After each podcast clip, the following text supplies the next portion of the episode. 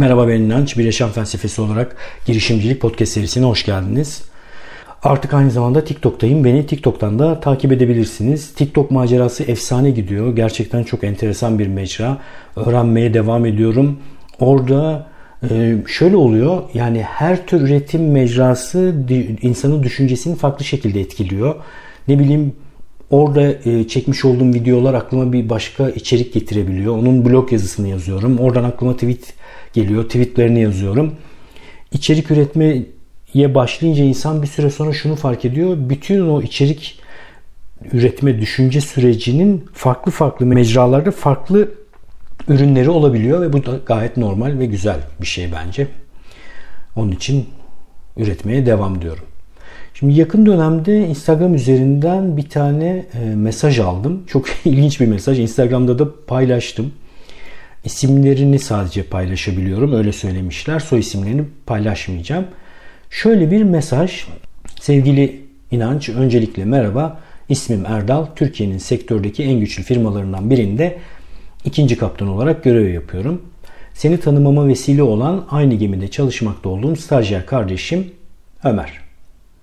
Bir gün abi çok güzel bir podcast var dinlemek ister misin diye sordu. Ben de aç bakalım dinleyelim dedim.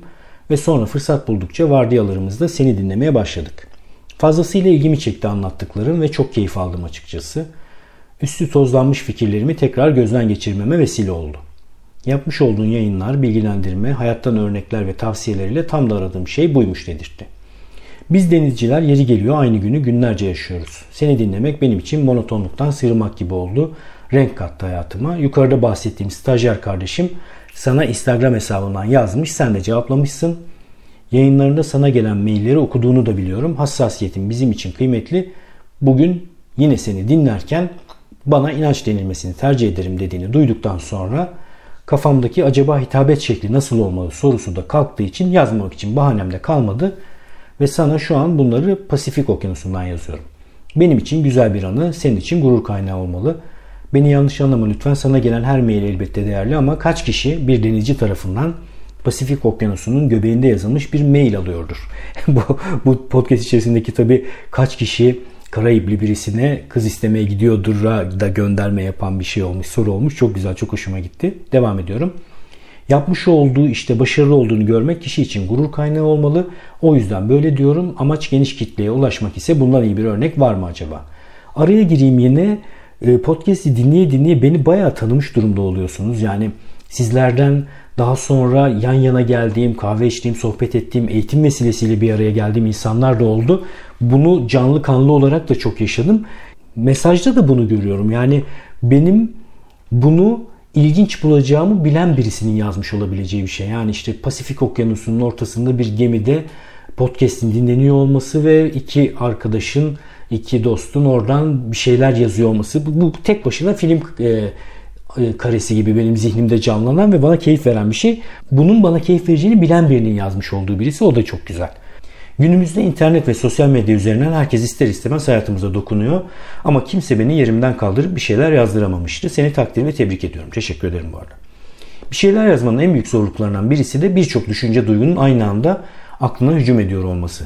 Başka bir konu olsa lokomotif bir fikir ile diğerlerinin arkasına vagonlayıp güzel bir düzen oluşturabilirdim. Ancak yazacaklarım başlı başına bizim sektörün girişimcilik konularında lokomotif problemleri.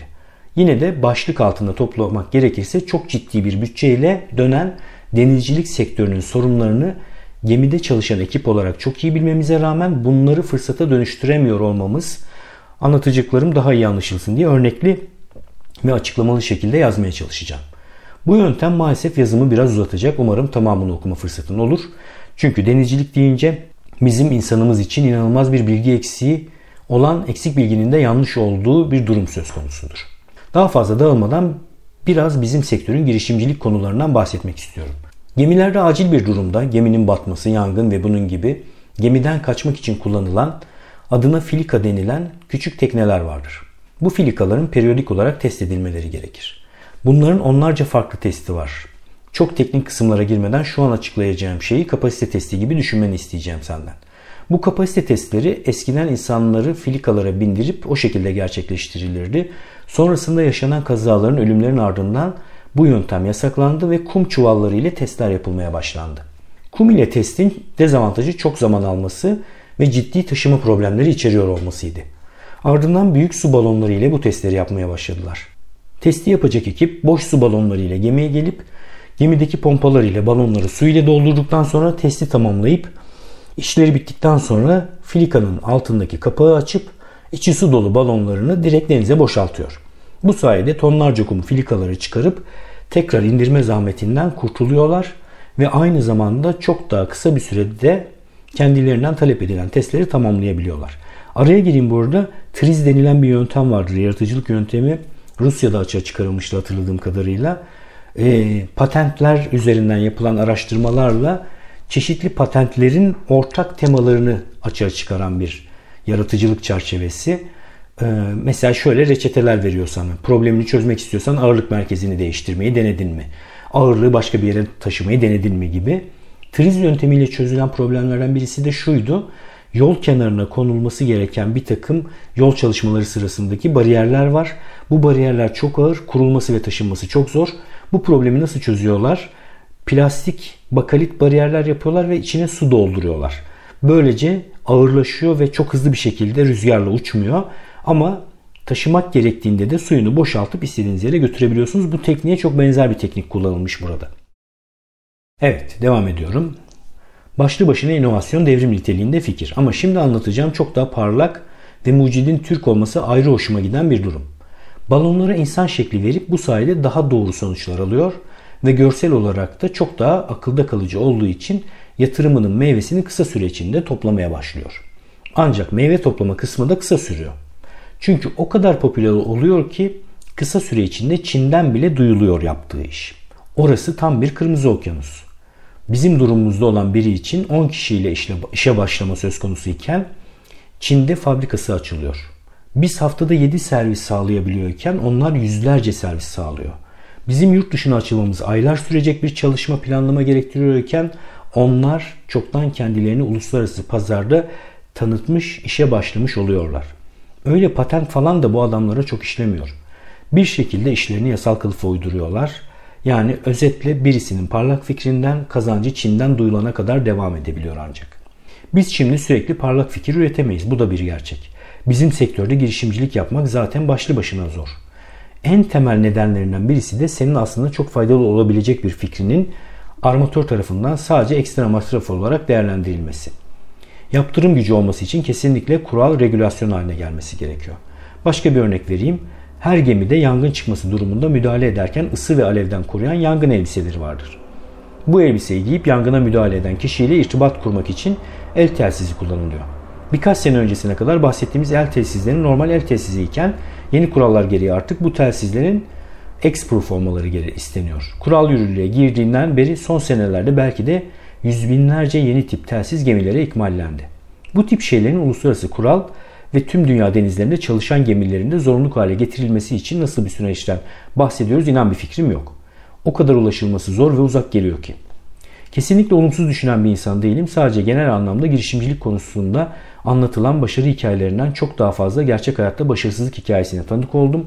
Başarısız olmak bu işin kesinlikle bir parçası ve gerekliliği gibi düşünüyorum. Orası ayrı ama anlatmak istediğim bu değil. Keşke kural regülasyon haline getirebilmek için izlenmesi gereken yolu bulabilsem benim de parlak olduğunu düşündüğüm bir fikir var aslında. Bunu seninle paylaşmak, sana danışmak istedim diyor. Sonrasında fikre geçiyor Erdal. Fikir kısmını ele almak istemiyorum özel olabileceği için. İşte Erdal'la Ömer'in hikayesi bu. Çok böyle ilginç. E, girişimcilik meselesiyle ilgili de söyleyeceklerim var açıkçası. E, podcast'i oralarda dinliyor olmalarından dolayı da çok mutluluk duydum. Ee, Instagram'da da fotoğraflarını paylaştım. Gemi üzerinde çekmiş oldukları bir fotoğraf var. Oradan bakabilirsiniz. Girişimcilik meselesine gelince çok anlıyorum. Çok anlaşılır. Yani çok parlak bir fikir var. Hiçbir fikri koruma hak yok. Birden pat diye kopyalanabiliyor ve çoğaltılıp bir sürü yere ulaştırılabiliyor. Hatta fikri bulan kişiden daha çok üretilebiliyor, daha çok yere ulaştırılabiliyor. Nasıl yaklaşılır böyle bir durumda? Ben olsam nasıl düşünürdüm diye düşünüyorum. Birebir aynı durum değil ama benim açımdan mesela bazı işleri yapmıyor olma, filtreliyor olma nedenim girişimle ilişkisi var. Onu anlatabilirim belki. Ben mesela Türkiye'de B2B yani işten işe iş çok fazla yapmamaya çalışıyorum. Bir tane yaptığım iş var böyle. Ozan Dağ Devren'le birlikte yaptığımız her gün öğren. Orada bile zaman zaman böyle tadım kaçıyor yani süreçlere falan bakınca, yaşanan şeylere bakınca neden B2B'yi sevmiyorum? Çünkü benim ruhum, ben benim yapım gatekeeper denilen tiplere biraz gıcık bir yapı. Yani gatekeeper diye geçiyor İngilizce literatürde. Böyle karar noktasında duran ve ancak o kişiyi aşarsan sonuca ulaşabileceğin durumlar için gatekeeper kavramı kullanılıyor. Örnek vermek gerekirse eskiden Yeşilçam vardı. Sinemacı olmak istiyorsan bu muhafızların belli alanları tutan muhafızları aşarak ancak olabiliyordun. Onların izni onayı olmadan bir şekilde onlar seni tanımadan o şeyleri yapamıyordun. Şu anda sinema çok daha özgürleşti. Artık kimseden izin almana gerek yok. Yani bu izin alma konusu, izinden kasıt şu. Birinin onayına ihtiyacın yok. E, beni o kadar rahatlatmış durumda ki şu anda girişimci ve seri girişimci olma nedenim de bu. Ya sana derdimi ben niye anlatayım? Mesela yatırımcı. Ya bir git. Benim açımdan yatırımcı bu, bu kategoride bir şey. Git. Git başımdan yani. Ben sana niye derdimi anlatayım? Senin delicesine para kazanmanı sağlamak için kendimi niye yıpratayım? Ee, hiç o tarz bir şeye girmiyorum. Girene bir şey demiyorum bu arada da. Ee, yanlış anlaşılmasın. Yani yatırımcı peşinde koşup birilerine derdimi anlatmak üzere iş kurgulamıyorum. Benim için o taraf kapalı. İptal. Yok. Bir karar alıcıya derdimi anlatma kısmı yok. İptal. Ne oluyor? Bazı iş kategorilerinde girişim yapmamam gerekiyor. Ve de yapmıyorum. Bir örnek vereyim. Şu anda mesela ben 15-16 senedir yetişkin eğitimin içerisinde yer alan biri olarak kurumsal eğitmenlikler yapmışım, danışmanlık yapmışım. Dijital tarafta her gün öğrende Ozan Dağdeven'le birlikte bir te- e, eğitim teknolojileri girişimim var. Ve problemleri biliyorum. Şu dönemde ortaya çıkan fırsatları da görebiliyorum. Yani David Perel mi yazmıştı bunu yakınlarda? Vay dedim bravo budur işte. Eğitimin Zoom programını yazacak olan kişi ileride delicesine milyarder olacak diye bir şey yazmış. Aynı fikirdeyim. Mesela şu anda ben e, Zoom var ya bu hani online web üzerinden insanları birbiriyle görüştüren kendi online eğitimlerimde Zoom'u kullanıyorum. Kullanılabilecek bence şu andaki en iyi versiyonlardan birisi onda. Çünkü sınıflara bölebiliyorum ekipleri, aktivite verebiliyorum. Belli bir süre odalarda çalışabiliyorlar. Ben eğitici olarak virtüel odaları ziyaret edebiliyorum, geri bildirim verebiliyorum. Yani benim öğrenme merkezi tasarıma çok uygun bir yapısı var Zoom dediğimiz programın. Ben şu anda bir teknoloji ekibiyle birlikte oturup eğitimin Zoom'unun yazılması ve dünyada bir startup olarak ortaya konulması ile ilgili şeyleri yapabilirim. Yapmam. Neden yapmam? Of yani. Yani dünyaya yeni bir startup ortaya çıkaracaksın. Yatırımcı peşinde koşacaksın. Derdini anlatacaksın bir sürü lüzumsuz bürokrasiyle uğraşacaksın. Yapmam. yani yapmam. Kopyalanacaksın bilmem ne. Aynı yolda bir sürü başka insan o fırsatın peşinde koşacak derken benim için gidiyor. Şimdi ben e, bu noktada Erdal yerinde olsam meseleye şöyle yaklaşırdım. Bu durumu verili kabul etmek gerekiyor. Yani Çin'de belli fikirleri hakkını vermeden, satın almadan kopyalıyor olma anlayışı yerleşikse ve o sektörde, denizcilik sektöründe de çok hızlı hareket edip bütün fırsatları boğabiliyorlarsa bunu verili olarak kabul edip buna göre hareket etmek gerekiyor. Yani bunun tekrar yaşanabileceği bir şeyi düşünmek şu anda bence var olan vakadan ders çıkarmamak demek olur. Yani Erdal'ın görmüş olduğu bu balon şeklinde, insan şeklinde balonlarla gemilerde, filikalarda test yapılmasına yardımcı olan girişim uçurulmuş ya. Ben Erdal'ın yerinde olsam bu kategoride hiçbir şey düşünmem. Yani benim üreteceğim fikri hakları korunmamış ve hızlıca kopyalanıp benden çok daha hızlı ve çok daha fazla sayıda yapılabilecek şeyler kategorisi diyelim ona benim dünyamda rafa kalkar. Bu benim girişimci olmayacağım anlamına gelmiyor ama bir şekilde girişimciliği başka mecralarda yapmanın bir yolunu bulmaya çalışırım. Geminin içerisinde olmanın bana getirmiş olduğu başka avantajlar vardır. Sektör gemicilik sektörüne başka bir yerden inovatif bir şey getirmek yerine gemicilikten başka sektörlere bir şeyler götürmeye çalışabilirim. Ya da daha böyle B2B yani perakende alanında bir şeyler düşünürüm. En nihayetinde çok spesifik e, fikir veremiyorum tabii ki sektörü tanımadığım için, için alanı tanı, tanımadığım için ama ilke bazında söyleyebileceğim özetle şu girişimcilik konusunda ümitini, ümidini ve hevesini kaybetme Erdal bence. İyi tespit et. E, nelerin bir şekilde tutmayacağını ve başkaları tarafından ortadan kaldırılacağını bul.